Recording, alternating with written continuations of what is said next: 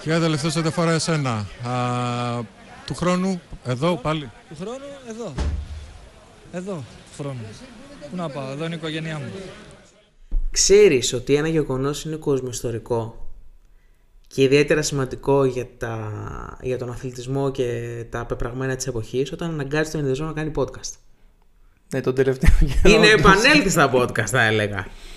Οπότε συγχαρητήρια στον Παναθηναϊκό ή και όχι, δεν ξέρω πώς το πάρει, θα το πάρει κανένας, που μας αναγκάζει, γιατί προφανώς δεν θέλαμε, να επιστρέψουμε και να τον σχολιάσουμε δίχως οπαδικές παροπίδες προφανώς και με τον δικό μας χαρακτηριστικό τρόπο και τις ε, δικές μας πληροφορίες της Insight που δεν έχουμε ε, για να δούμε και ποια είναι η επόμενη μέρα αυτού του μεγάλου συλλόγου που όμως βρίσκεται σε μια αρκετά παράξενη και ιδιαίτερα δυσίωνη καμπή στην σύγχρονη ιστορία του.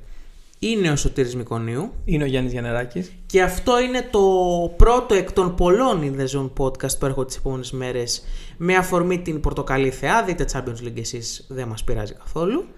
Ε, διότι στο, στον μπασκετικό κόσμο υπάρχουν πάρα πολλές εξελίξεις και στη δικιά μας και στην αντίπερα όχθη του Ατλαντικού. Όμως θα μείνουμε στον ενελάδη χώρο για το πρώτο μας section, μπορούμε να το ε, θέσουμε και έτσι, διότι χθες ο Παναθηναϊκός μέσω της ιδιοκτησίας του έριξε μια ωραία βόμβα Αποφάσισα να την άξει όλα στον αέρα. Νομίζω ότι είναι ο, ο ορισμός αυτού, δηλαδή το λέμε πάρα πολλές φορές όταν θέλουμε ειδικά να δραματοποιήσουμε μερικές καταστάσεις αλλά το χθεσινό είναι ό,τι πιο κοντινό έχουμε δει τα τελευταία χρόνια. Πολλοί λένε ότι πρόκειται για ένα σοκ το οποίο χρειαζόταν ο οργανισμός αλλά υπάρχουν και επίσης αρκετοί οι οποίοι δεν συμφωνούν. Να σου ρωτήσω κάτι. Ήταν σοκ που αποσκοπεί πού. Εμένα αυτό είναι το ερώτημα που μεταλανεί. Πολύ ωραία. Να πάμε πρώτα στο τι συνέβη. Ε, μετά την ήττα από τον ε, Ολυμπιακό για την ε, Basket League ε, άρχισαν οι μουρμούρες κυρίως για τον ε, Δημήτρη Πρίφτη με αφορμή κιόλας ε, τις δηλώσεις που κάνει στο ημίχρονο του αγώνα με τον Ολυμπιακό όπου είπε ότι ε, πρόκειται για έναν αγώνα που βρίσκεται στο, κοντά στο σκορ και ελπίζουμε να μείνει έτσι. Πολλοί το θεώρησαν ητοπαθές και ότι δεν συνάδει με την ιστορία του Παναθηναϊκού. Ε, Άσχετα συνάδει με την πραγματικότητα. ναι, προσωπικά εγώ το βρήκα πολύ ρεαλιστική δήλωση. Ε, μπορώ να καταλάβω ότι δεν θα ήταν ιδιαίτερα ε, ωραίο και σίγουρα δεν θα βοηθούσε αν υπήρχε ένα- μια τέτοια άβρα στα αποδητήρια, βεβαίως. Αλλά δεν μπορώ να προσάψω στον πρίφτη ότι είπε κάτι ψευδές, ούτε ότι προσποι- προσποιήθηκε για κάτι το οποίο δεν ισχύει. Εν τέλει ήρθε η ήττα και άρχισαν οι διάφορες φημολογίες. Το τι συνέβη όμως είναι κάτι το οποίο δεν μπορούσε να φανταστεί ακόμα και ο πλέον ε, δύσπιστος φίλος του Παναθηναϊκού ε, καθώς δεν πήρε... Ουσιαστικά δεν είδε την πόρτα της, εκ- της εξόδου μόνο ο Δημήτρης Πρίφτης, αλλά ε, Είχε μαζική έξοδο. μαζική έξοδο. Πρίφτης, Διαμαντίδης, Παπάς και Τριαντόπουλος. Τριαντόπουλος. Τέσσερις από τους πέντε Και ίσω και Αλβέρτης. και ίσως διότι υπήρχε ένα, ε, ουσιαστικά ο, ο Αλβέρτης από general manager, να το θέσουμε έτσι, πηγαίνει, μετατρέπονται τα καθήκοντά του σε γενικού αρχηγού, Υποβαθμίζεται. ας πούμε. σαφέστατη υποβάθμιση ε, και δεν ξέρουμε καν αν θα δεχτεί αυτή την υποβάθμιση ακόμα. Ποια είναι η πρώτη σου σκέψη αναλογικά με τα όσα συνέβησαν από χθες μέχρι και σήμερα; Όπως είπα και πριν, ο βασικός προβληματισμός μου είναι ότι δεν καταλαβαίνω τι σκοπό έχει αυτό το πράγμα. Δηλαδή, ε, το timing μου λέει ότι έρχονται τελικοί να κάνουμε ένα σοκ στην ομάδα. Πήραμε και τον Αργύρι τον Πεδουλάκη που για σειρές και τέτοια Ο είναι λεμόνι του καλός. Παναθηναϊκού είναι, να ξέρεις, πιστεύω. Ναι, το οποίος ρε παιδί μου εντάξει, δεν θα είναι προπονητής. Όχι, θα και δεν αναλάβει πιο διοικητικά καθήκοντα. Ε, θα επιλέξω όμως έναν προπονητή ο οποίος είναι κοντά στη φιλοσοφία του, γιατί εντάξει, αυτό είναι το φυσιολογικό. Όλοι οι τεχνικοί διευθυντές αυτό κάνουν. Οι αντίστοιχοι τέλος πάντων. Ε, για μένα όμως αυτό δεν έχει κανένα νόημα αν ο σκοπός είναι το πρωτάθλημα, γιατί δεν είναι το πρόβλημα του Παναθηναϊκού το πρωτάθλημα. Δηλαδή και να πάρει ένα πρωτάθλημα, πρώτον δεν έχει λίγα και δεύτερον δεν θα, δεν θα διορθώσει κάτι στη χρονιά. Το βασικό πρόβλημα του Παναθηναϊκού είναι ότι ξεκίνησε ένα, μια χρονιά χωρίς να έχει πλάνο. Δηλαδή κατέληξε να έχει 8 ξένους παίχτες, να μην πετύχει σχεδόν καμία μεταγραφή. Γιατί εγώ πέρα από το Μέικον δεν μπορώ να πω ότι οι άλλοι έχουν πιάσει τα στάνταρ. Που και ο Μέικον δεν τη θεωρώ ακόμα πετυχημένη μεταγραφή που το πρίσμα ότι βρίσκεται είναι ένα project εν εξελίξη ο Μέικον. Δεν είναι ακόμα παίκτης, πιστεύω, ευ, ε, επίπεδου ότι θα βρει συμβόλαιο σε οποιαδήποτε ομάδα της Ευρωλίγκα. Μπορεί. Προφανώς. Υπάρχει πιθανότητα να γίνει αυτό στο μέλλον, αλλά ακόμα δεν είναι. Ναι, προφανώς όταν έχεις περιορισμένο budget θα υπάρξουν και αποτυχημένες επιλογές γιατί δεν είσαι ομάδα που έχει μάθει να λειτουργεί όπως η Ζαλγκύρη ή ο Ερυθρός Αστέρας που δουλεύεις πάντα έτσι. Δηλαδή, αυτός είναι και ένας λόγος που νομίζω ότι πλήρωσε και ο παπάς, ο οποίος ήταν ο αρχισκάουτερ της ομάδας. Προφανώς σε αυτόν πήγε το κομμάτι των λανθασμένων επιλογών. Ο οποίος ε, παπάς, να πούμε ότι πέρσι ήταν αυτός που φέρε το χεζόνι ουσιαστικά. Mm. Δηλαδή δεν Και είναι είχε ότι είχε μια τοποθετηθεί σειρά από εκεί από τον Πιτίνο, νομίζω. Ναι. Είχε πάρει τόσο μεγάλο ρόλο. Γενικά, ρε παιδί μου, okay, είναι σωστό να κάποιο να πληρώνεις τι λάθος επιλογές, αλλά στον αθλητισμό, όταν πιστεύεις σε έναν άνθρωπο, πρέπει να του δώσεις ένα, δύο, τρία χρόνια. Δεν γίνεται έτσι, ρε παιδί μου. Δηλαδή και τα shortlist των scouter δεν μπορούν να χτιστούν σε ένα χρόνο για να έχουν αποτέλεσμα.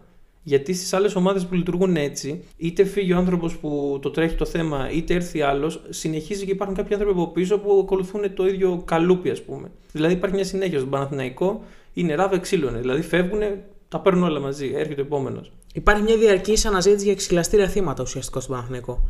Διότι την τελευταία, τα τελευταία 9 χρόνια, τις τελευταίες 9 σεζόν, ο Παναθηναϊκός έχει κάνει αλλαγή προπονητή μεσούση της χρονιάς στις 8. Είναι σοκαριστικό νούμερο για ομάδα Ευρωλίγκα. Και το κακό είναι η φιλοσοφία. Ακόμα και για ελληνική ομάδα, έτσι. Είναι σοκαριστικό ακόμα και για ελληνική ομάδα. Προφανώς και το κακό είναι ότι αυτό δεν γίνεται τυχαία. Γίνεται με σκοπό πάντα το πρωτάθλημα. Δηλαδή γίνεται με σκοπό ότι δεν πήγαμε καλά εκεί, να, να αλλάξουμε κάτι, να πάρουμε το πρωτάθλημα. Δεν είναι αυτό όμως το νόημα, ρε παιδί μου. Δηλαδή δεν κερδίζεις κάτι. Πόσες φορές αυτός ο προπονητής που πήγε στη μέση της σεζόν τελείωσε την επόμενη χρονιά; Δεν, δεν έχει νόημα. Και ουσιαστικά η μεγάλη αλλαγή σχέση με πέρσι, που επίσης υπήρχαν οικονομικά προβλήματα, είναι ο Ολυμπιακός. Δηλαδή, αν δεν υπήρχε Ολυμπιακός στην Α1, δεν πιστεύω ότι θα γινόταν ποτέ η αλλαγή του πρίφτη, διότι θα λέγανε ότι δεν χρειάζεται να αλλάξουμε πονητή, να αλλάξουμε πράγματα. Το πρωτάθλημα θα το πάρουμε, εύκολα, δύσκολα. Αλλά τώρα βλέποντας και μια ομάδα η οποία είναι σαφέστατα καλύτερη από σένα, σε όλα τα επίπεδα πλέον, προφανώς. ε, κάνεις ό,τι χρειάζεται για να τη φτάσεις. Αλλά δεν είναι αυτό το νόημα όπως είπες και εσύ, διότι ο Παναθηναϊκός ακόμα και αν βρει έναν τρόπο να πάρει το φετινό πρωτάθλημα, το οποίο φαίνεται αυτή τη στιγμή τουλάχιστον, δεν θα πω αδύνατο, θα πω ότι είναι. Πολύ μακρινό. Πολύ μακρινό. Δηλαδή πλέον εξαρτάται από το πώς θα είναι ο Ολυμπιακός σε σχέση με το πώς θα είναι ο Παναθηναϊκός. Και επειδή βλέπαμε του τελευταίους μήνες, έστω μετά τις πολύ κακές επιλογές, να υπήρχε μια τάση αξιοποίηση των νέων. Βλέπε Ματζούκα, βλέπε Αβδάλα, βλέπε τον Σομαντούροφ. Αυτό είναι ένα πλάνο το οποίο φαίνεται να παγώνει εν μέρη, παρότι έρχεται ο Πεδουλάκης ο οποίος είναι αρκετά καλός στην αξιοποίηση του ε, νέου ταλέντου, αλλά όταν έχεις φέρει έναν παίκτη όπως ο Σαμοντούροφ, που είναι generational talent ουσιαστικά, ε, με προοπτική προφανώς για το NBA, και σου λέει ότι ήρθα για το διαμαντίδι για τον Αλβέρτη, δεν θα τους βρει εδώ πέρα που θα έρθει. Ναι, Δηλαδή, πιθανότατα τι- ούτε τον έναν ίσως.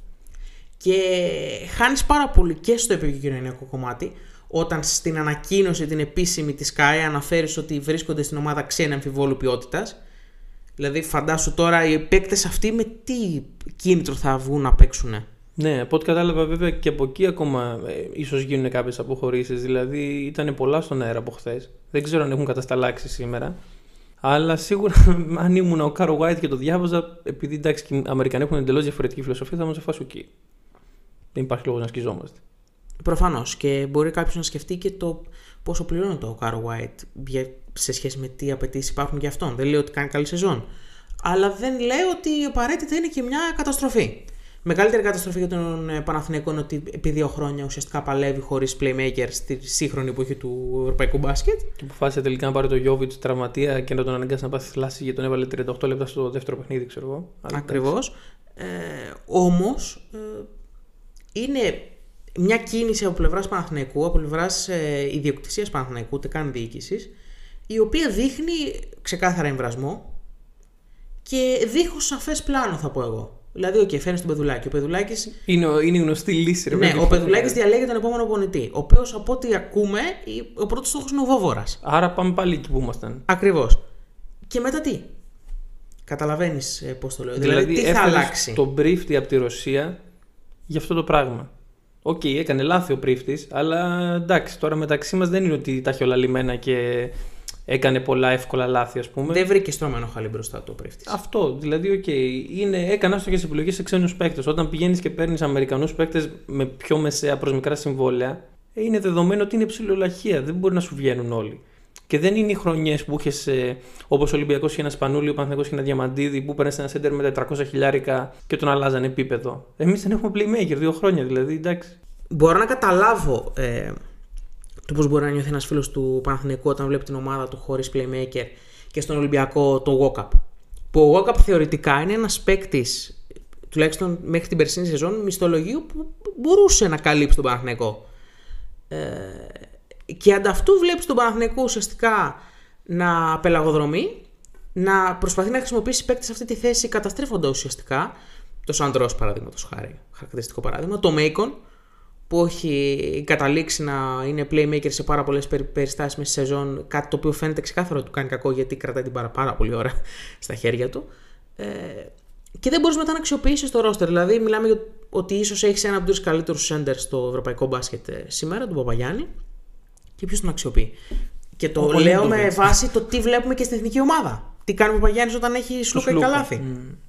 Τι πιστεύεις πως θα ε, άλλαζε επίπεδο τον Παναθηναϊκό Ένα σχέδιο, ένα πλάνο, ρε παιδί μου, να βάλουμε ένα μπούσουλα και να τον ακολουθήσουμε ό,τι και ας συμβεί. Γιατί χειρότερα από φέτος στην Ευρωλίγα δεν μπορείς να πας. Δηλαδή, ουσιαστικά είσαι τελευταίος και απλά επειδή αποκλείστηκαν οι ρωσικές ομάδες γράφει 15ο. Ε, πρωτάθλημα, εγώ θα το πω και ας διαψευστώ, δεν πρόκειται να πάρεις.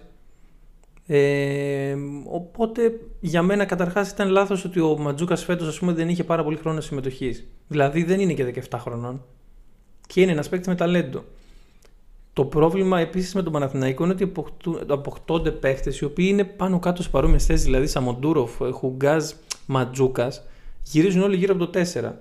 Εντάξει, ο Ματζούκα κατεβαίνει και στο 3. Ο Σαμοντούροφ τώρα δεν ξέρω σε επίπεδο ανδρών που ακριβώς θα, κατα... Εντάξει, θα κατασταλάξει. αυτό είναι δικό μου μαχαίρι από το πρίσμα ότι είναι και το τι σου δίνει το εγχώριο προϊόν. Δηλαδή, δεν πιστεύω πως έχουμε guard, ε, τουλάχιστον σε αυτή τη γενιά των ε, 2005-2004, που μπορούν να θεωρηθούν, ε, τι να σου πω τώρα, παίκτες πρώτης κλάσης αυτή τη στιγμή, έτσι. Τώρα δεν ξέρω πώς θα είναι σε 5 χρόνια.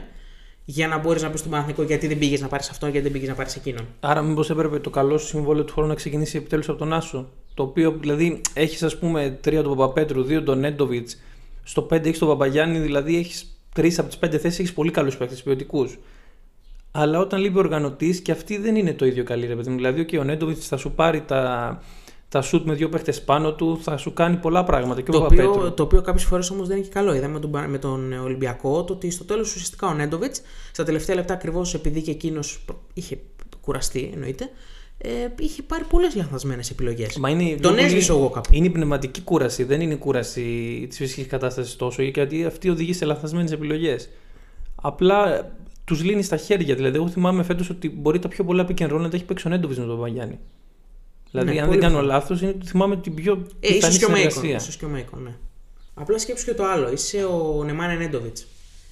Θα έμενε στον Παναθηναϊκό; Δεν ξέρω καταρχάς πώς θα είναι η οικονομική δυνατότητα το καλοκαίρι. Γι' αυτό σου λέω ότι με βάση το τι λέγαμε για την επόμενη μέρα είναι μετρημένα κουκιά ε, τουλάχιστον στο συγκεκριμένο άθλημα. Διότι αν δεν έχεις λεφτά, δεν μπορείς να κάνεις πάρα πολλά πράγματα.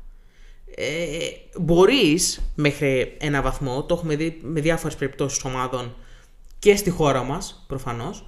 Ε, ωστόσο, υπάρχει ένα συγκεκριμένο ταβάνι ανάλογα με την οικονομική δυνατότητα που έχει κάθε ομάδα. Δεν μπορείς, τουλάχιστον στη σημερινή εποχή, δεν ξέρουμε τι θα γίνει σε 10 χρόνια, να πηγαίνεις με έσοδα-έξοδα και να έχεις απαιτήσεις. Μπορείς να επιβιώσεις. Στην Ευρωλίγκα ειδικά. Ναι, μπορείς να επιβιώσεις, αλλά δεν μπορείς να έχεις τέτοιες απαιτήσεις. Μπορείς να έχεις την απέτηση να έχεις ένα μαχητικό, μια μαχητική εικόνα, ε, να έχει ένα δεμένο σύνολο, αλλά φαντάζομαι ότι ο Παναθηναϊκός αν υπήρχε υποβιβασμού και προβιβασμού στην Ευρωλίγκα θα πάλευε για να μην πέσει στο Eurocup. Και δεν είναι ότι ήταν επειδή ακριβώς αυτός δεν έπιασε συγκεκριμένα στάνταρ απόδοσης. Δεν νομίζω ότι ήταν για πάνω από τη 12η θέση, ας πούμε. το Ειδικά roster και του. φέτος που ήταν και μια πολύ καλή διοργάνωση. Δηλαδή, ακόμα και τον Ερυθρό Αστέρα που κάποιοι στην αρχή της χρονιάς μπορεί να λέγανε ότι, οκ, δεν τι κάνει ο Ερυθρός Αστέρας, ας πούμε. Δεν υπάρχει εύκολος αγώνας φέτος. Και το θέμα για τον Παναθηναϊκό είναι ότι δεν... αυτό που μπορεί να προσάψει κάποιος στον brief είναι ότι δεν είδε ε, σημάδια βελτίωσης μέσα στη διάρκεια της σεζόν. Δηλαδή δεν θεωρώ ότι ο Παναθηναϊκός που είδα τον Οκτώβριο ήταν συγκλονιστικά καλύτερος τον Παναθηναϊκό που είδα την περασμένη αγωνιστική κοντά στον Ολυμπιακό. Αυτό είναι ίσως το μοναδικό που μπορεί να προσάψει στον πρίφτη, αλλά είναι και το με το τι υλικό λειτουργεί ο καθένας. Και δεν θα σου πω με το τι υλικό διαλέγει ο καθένας, διότι ο πρίφτη είχε περιορισμένες επιλογές από πλευράς budget. Πόσε μπορούσε να κυνηγήσεις; Εδώ δεν ξέρω αν μπορούσε και μέσω στη σεζόν να κυνηγήσει προσθήκες. Γιατί από ό,τι θυμάμαι ψάχνανε να, να γίνει αλλαγή ξένου σε μεγάλο χρονικό διάστημα της σεζόν, αλλά δεν υπήρχαν τα χρήματα. για να υπάρξουν ωστόσο τα χρήματα πρέπει να υπάρξει και επενδυτής.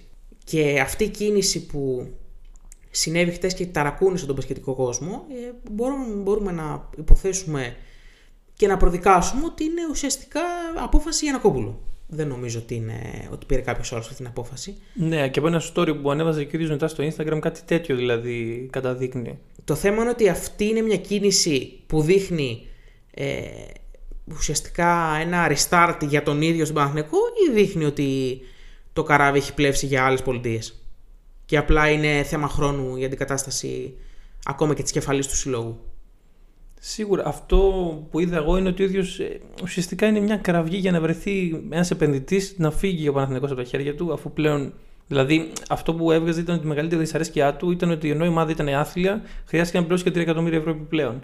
Ε, σε άλλα χρόνια δεν νομίζω ότι θα ε, έθετε τόσο έντονα το οικονομικό ζήτημα. Άρα σημαίνει ότι δεν θέλει πλέον να βάζει λεφτά. Επιλογή του είναι στο κάτω-κάτω, εντάξει, δεν μπορεί να το κατακρίνει κανείς γι' αυτό. Αλλά έστω και με το ότι σύντομα θα ανακοινωθεί λογικά από την κυβέρνηση τη συμφωνία για το ΑΚΑ, που θα το κλείσει ο Παναθηναϊκός για 49 χρόνια, στην κατάσταση που είναι αυτή τη στιγμή η Ευρωλίγκα και το Ευρωπαϊκό Κάστρο γενικότερα, αλλά η Ευρωλίγκα τώρα που ας πούμε αποφασίσαν ξαφνικά καθαρίσαν τρεις ρωσικές ομάδες που είχαν συμβόλαιο, γιατί δεν είναι όπως είναι στο Champions League που έβγαλε στη Σπαρτάκ Μόσχα στο Europa, ας πούμε, η UEFA και όλα καλά. Εδώ οι ομάδες είχαν συμβόλαιο. Και προφανώς τώρα για να μην ε, γίνουν περίπλοκα τα πράγματα, το δεχτήκαν και οι ρωσικέ ομάδες και τελείωσε εδώ. Του χρόνου τι θα κάνεις; Δηλαδή έβγαινε ο, ο νομίζω τεχνικός διευθυντής της Παρτιζάν, νομίζω, και έλεγε ότι είναι καταστροφικός ο τρόπος που διαχειρίζεται η Ευρωλίγκα τα τηλεοπτικά δικαιώματα. Και αυτή η ομάδα θέλει να μπει στην Ευρωλίγκα. Επειδή προφανώς υπάρχουν κάποιοι και σπρώχνουν και εκεί χρήματα από πίσω. Αλλά πώς λοιπόν θα προσελκύσει ένα επενδυτή αυτό το πράγμα; Δηλαδή, όταν ακόμα και αυτοί που είναι μέσα ε, και με τις οικονομικές απαιτήσεις που αξιώνει ο κ. Γιανακόπουλο. Δηλαδή, αν θυμάμαι καλά, αξίωνε πάνω από 20 εκατομμύρια ευρώ για την αγορά της ε, ΚΑΕ.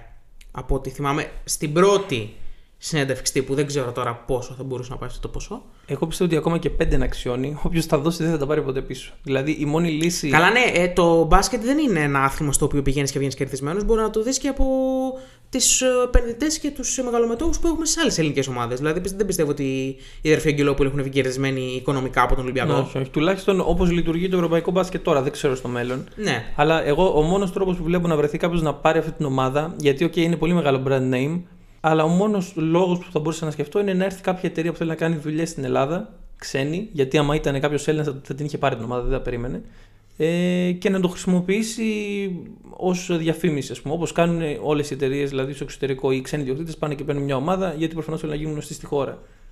Σε κάποιους τώρα μπορεί να μην αρέσει αυτό που λέω, αλλά μεταξύ μας τώρα και ποιον άλλο λόγο να έρχεται κάποιος να πετάει λεφτά. Οι Γιανακόπουλοι ήταν εδώ.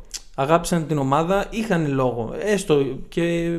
Πώς να το πω, ρε παιδί μου, ναι. σημαντικούς λόγους ναι, να, να, το πούμε με μια δόση υπερβολής. Αυτή τη στιγμή η μπασκετική συλλογή της Ελλάδας, ιδίως της Ελλάδας, σε, και σε άλλες χώρες σημαίνει αυτό, αλλά ιδίως ε, στον τόπο μας, είναι πιο πολύ με χόμπι για αυτούς με τους οποίους ασχολούνται.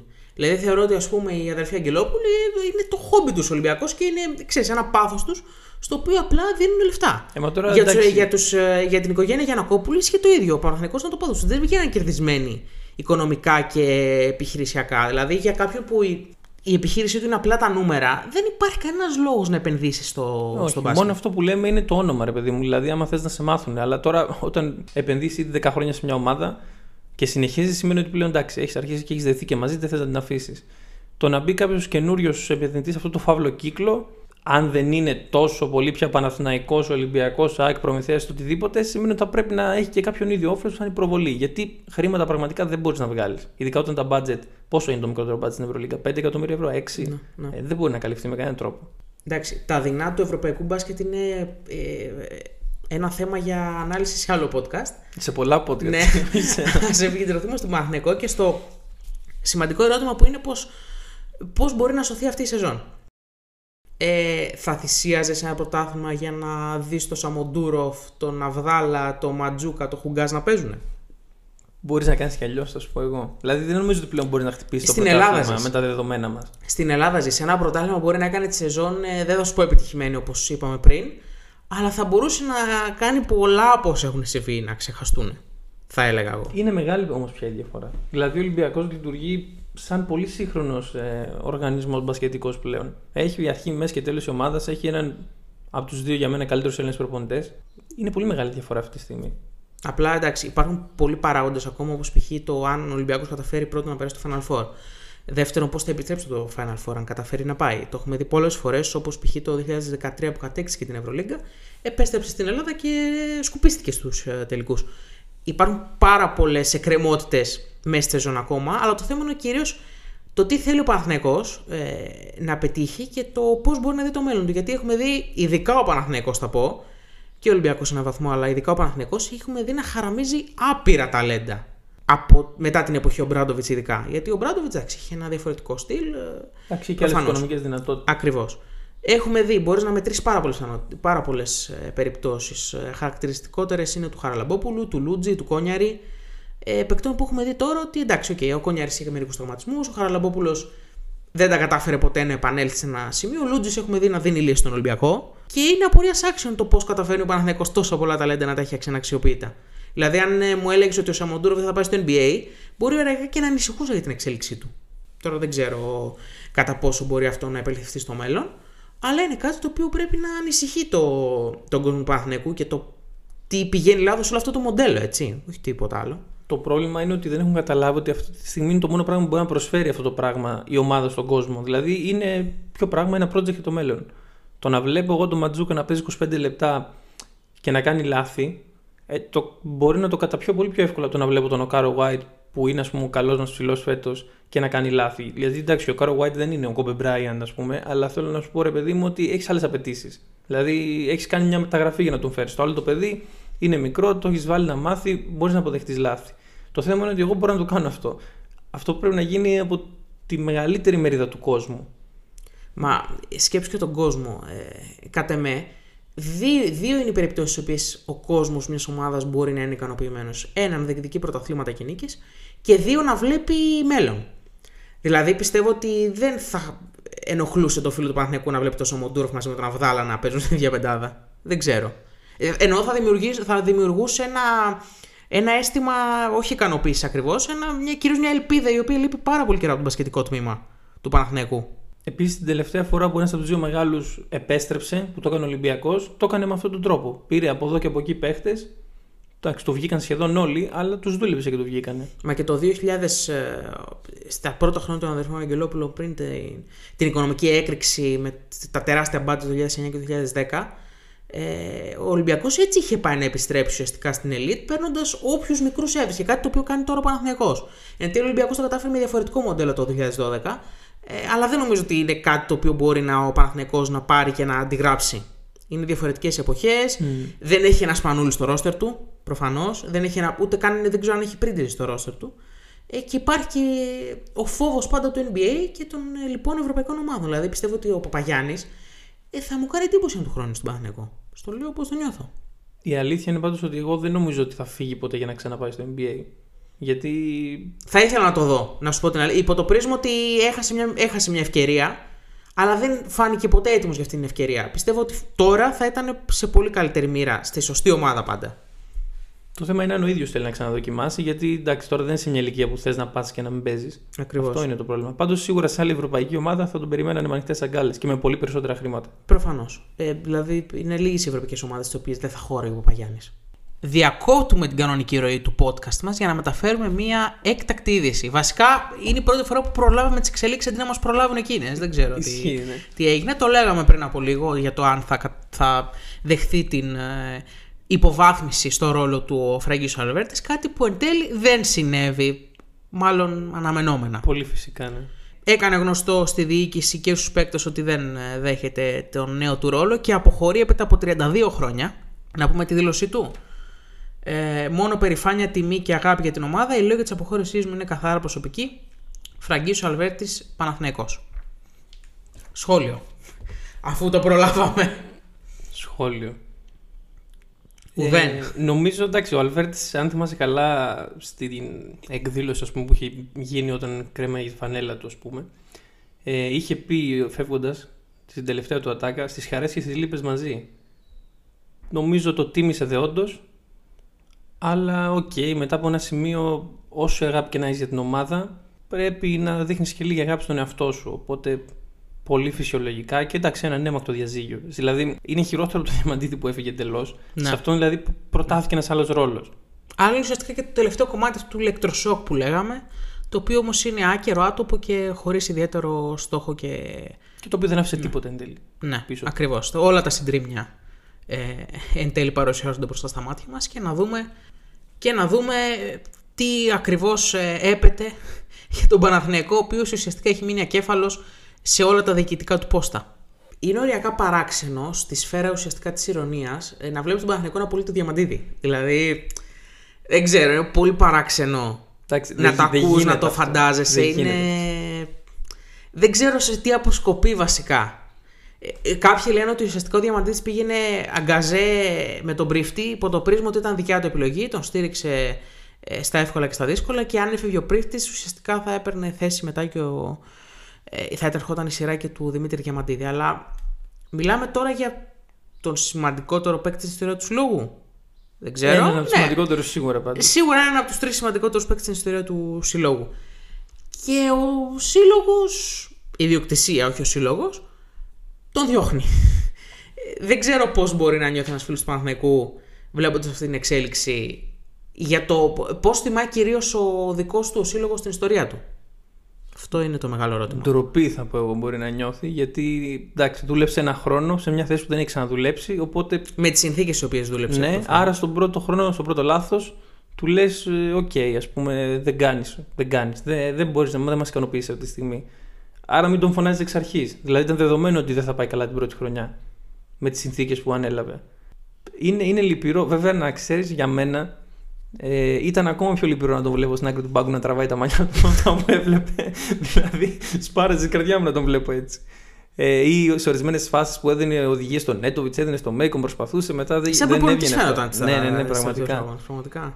Ε, αλλά είναι καλύτερο γι' αυτό νομίζω. Δηλαδή θα βρει. Για την ψυχική θα βρει του την υγεία ψυχική σίγουρα, ναι. σίγουρα. Ήταν η χθεσινή μια μαύρη μέρα στην ιστορία του Παναθηναϊκού; Θα σου πω το εξής. Εγώ όταν είδα, εντάξει, όταν είδα τον Πρίφτη, γιατί τα είχαν βάλει σε σειρά τα ονόματα στην ανακοίνωση στα περισσότερα site. Λέω οκ. Είδα τον Τριαντόπουλο, λέω οκ. Είδα και τον Παπά, λέω τον πήραν παραμάζωμα. Μόλις είδα το Διαμαντίδη, η ατάκα που μου ήρθε στο μυαλό, είσαι τρελή ρε. Δηλαδή δεν τον απολύεις. Δεν γίνεται να απολύσει το Διαματίδη. Όπως και τον Αλβέρτη, δεν μπορείς να τους απολύσεις. Όταν τους πλησιάζεις αυτούς τους ανθρώπους να τους φέρεις στο σύλλογο, δεν μπορείς να τους διώξεις. Τους κρατάς για πάντα εκεί. Εμένα αυτή είναι η γνώμη μου. Με κάθε σεβασμό προς τον Αργύρι Πεδουλάκη, έχεις διώξει όλους αυτούς. Και φέρνεις τον Αργύρι Πεδουλάκη, ο οποίος είναι ένας άνθρωπος μιας ηλικίας προχωρημένης, ξέρεις, δηλαδή τον ξέρεις σαν άνθρωπο, δεν θα αλλάξει τώρα στην ηλικία που είναι, αλλά του δίνεις ένα πόστο που δεν είναι προπονητής, είναι και διοικητικό πόστο. Που εντάξει, μπορεί επειδή είναι μεγάλος μπασκετάνθρωπος, δεν τον αμφισβητεί κανένα αυτό, να έχει κάποια τεχνογνωσία. Δεν γίνεται να λειτουργεί έτσι μια σύγχρονη ευρωπαϊκή ομάδα. Δηλαδή, νιώθω ότι έχουμε πάει στο 1990 θες στελέχη για να τρέχουν αυτά τα πράγματα. Δεν γίνεται διαφορετικά. Οπότε το να έρθει ο Πεδουλάκης να φέρει το βόβορα που τον έχουμε ξαναδεί και να προσπαθήσουν οι δυο τους να κάνουν κάτι που κανονικά πρέπει να υπάρχουν 10 άνθρωποι να το κάνουν, με προβληματίζει πάρα πολύ. Δηλαδή δεν μπορώ να πω ότι το βλέπω το μέλλον με αισιοδοξία. Εδώ θα είμαστε να παρακολουθούμε τις εξελίξεις. Είναι ένα, ε, μια σειρά με πολλά επεισόδια ακόμα. Ε, Θεωρώ πως δεν είμαστε καν στη μέση της. Ε, απλά κάποιος μπορεί εύκολα να συμπεράνει πως οι εξελίξεις από εδώ και πέρα ε, θα είναι ραγδαίες και δεν ξέρω κατά πόσο θα είναι και πώς να το πω, ευίωνες για τους ε, φίλους του Παναθηναϊκού και όχι μόνο, διότι μιλάμε για ένα τεράστιο σύλλογο, ο οποίος ε, περνάει μερικά ε, πάρα πολύ δύσκολα χρόνια και είναι απορίας άξιων πώς θα καταφέρει να επανέλθει, αν όχι στο επίπεδο που ήταν, έστω σε ένα ανταγωνιστικό για τα ευρωπαϊκά στάνταρ ε, όνομα και κατά πόσο θα καταφέρει ο Παναθηναϊκός ε, να βγει πιο δυνατός από το δικό του ουσιαστικά ε, μαύρο σκέλος της, στην ιστορία του όπως ε, είπαμε για τον Ολυμπιακό την τελευταία διετία και το πώς κατάφερε να πάρει αυτό που θέλει ουσιαστικά και να δημιουργήσει πολλές ρογμές και στον νέο αντίπαλο από ό,τι φαίνεται τουλάχιστον Να του έμεσα. δώσει σχεδόν ένα τελειωτικό χτύπημα, θα πω εγώ. Γιατί Ακριβώς. άλλαξε όλος ο οργανισμός. Ακριβώς. Ε, εμείς εδώ θα είμαστε να τα σχολιάζουμε. Έρχονται πολλά ακόμα. Ε, θα αλλάξουμε βέβαια θέμα Οπότε να μείνετε συντονισμένοι ε, για τα νέα μας επεισόδια που θα έρθουν λίγα συντόμως, μπορούμε αυτό να το υποσχεθούμε Αυτή στον τη φορά. κόσμο. Ναι, 100%. Ε, ήταν ο Σωτήρης Νικονίου. Ήταν ο Γιάννης Γεναράκης. Αν σας άρεσε το επεισόδιο και φτάσετε μέχρι εδώ πρώτο σας ευχαριστούμε. Και δεύτερον μπορείτε να μας στηρίξετε με ένα like και ένα subscribe στο YouTube ε, ή ένα like και βέβαια ένα subscribe ε, στο ε, Spotify. Μπορείτε βεβαίως να αφήσετε τα σχόλιά σας, τις δικές ιδέες και απόψεις για το τι μέλη γενέστε στον ε, Παναθηναϊκό. Αυτά. Να έχετε μια ευχάριστη μέρα, νύχτα, οτιδήποτε, Όποτε- όποτε, μας οποτεδήποτε ακούτε. μας ακούτε. Ακριβώς. Και καλή σας συνέχεια. Καλή συνέχεια. Σας ευχαριστώ για όλα και να θυμάστε και στις χαρές και στις λύπες μαζί. Να είστε καλά. Ευχαριστώ πολύ.